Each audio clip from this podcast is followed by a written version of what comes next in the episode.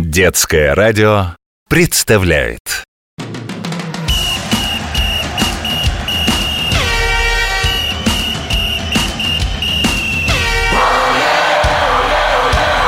Спортивная программа. Он был популярен у древних греков и египтян. Чтобы понять, что проиграл, надо уметь считать до 10. Им занимаются не только мужчины и женщины, но и кенгуру. Когда с ним расстаются, то вешают перчатки на гвоздь, а те, кто его по-настоящему любят, порхают как бабочка и жалят как пчела. Всем физкульт привет! С вами Захар, спортивный комментатор детского радио.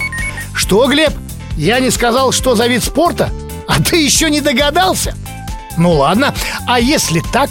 Hook swing и uppercut, overhead and down cut, jab, cross, left and right, box, Теперь вы, понимаете? Понятное дело, древние египтяне и столь же древние шумеры знать не знали ни о каких апперкотах. Но вот кулачными единоборствами уже баловались. И на античной Олимпиаде в Греции этот вид спорта был представлен во всей красе.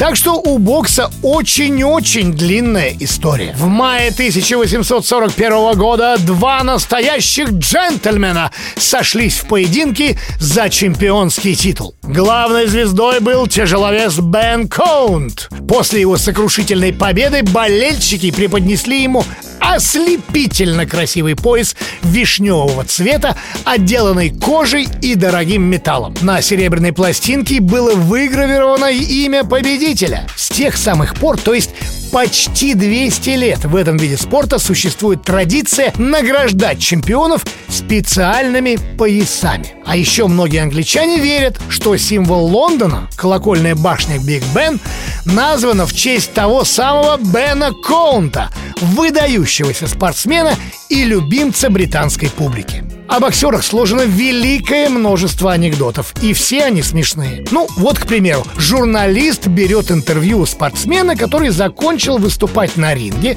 или, как говорят боксеры, повесил перчатки на гвоздь. «Сэр, вы половину своей жизни простояли на ринге, а чем вы занимались вторую половину жизни?» «Ха! Как это чем?» Лежал на ринге. Это, конечно, шутка. Боксеры ребята умные. И однажды решили на деле доказать, что умеют отлично соображать и придумали шах-бокс. Для победы нужно не только отправить соперника в нокаут на ринге, но и поставить ему мат на шахматной доске. Да, вот Коля интересуется, что же такое нокаут. Объясняю, это такая ситуация, когда спортсмен не способен продолжать бой. Удар, удар, Ой, как-то не так я себя чувствую, понимает боксер, и шмяк ложится на ринг. А судья уже тут как тут. Подбежал и начинает считать. Один, два, три. И смотрит внимательно так в глаза боксеру, который прилег. И если тот не придет в норму до девять, десять, брэм, все, проиграл. The winner is... О боксерских рекордах можно слагать легенды. Дольше всех 7 с лишних часов и аж 110 раундов бились два американских боксера. Добились до того, что не то что бой продолжать, пошевелиться не могли – так и сидели молча в углах площадки, пока судья не объявил об окончании матча. А вот кто угадает, чем закончился первый боксерский поединок между мужчиной и женщиной, а? Нет, Степан, вот и нет. Как ни странно, победила женщина. А между боксером и кенгуру, вы что, не слышали эту историю? Ну, сейчас расскажу.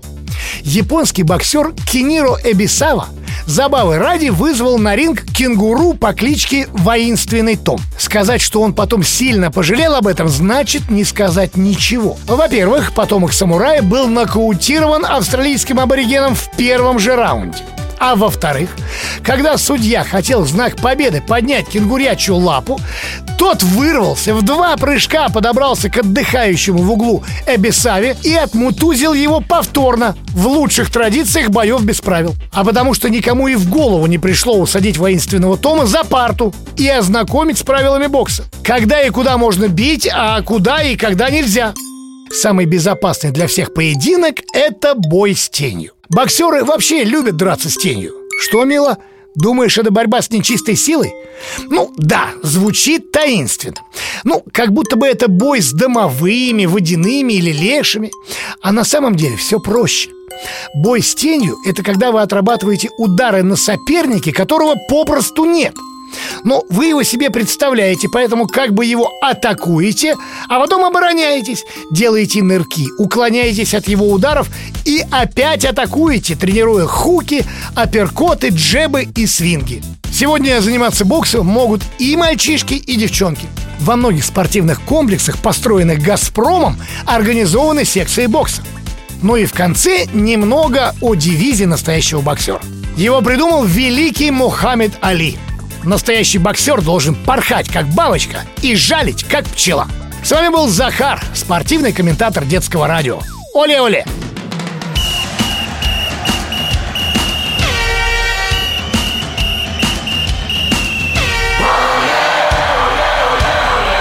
Спортивная программа.